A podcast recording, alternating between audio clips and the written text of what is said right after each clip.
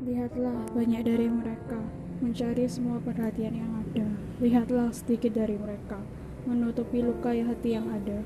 Semua orang pasti punya luka di hati, keputusan sendiri untuk membuka. Sampai saat itu, diam dan tersenyum, tutupi luka seperti tidak ada yang terjadi.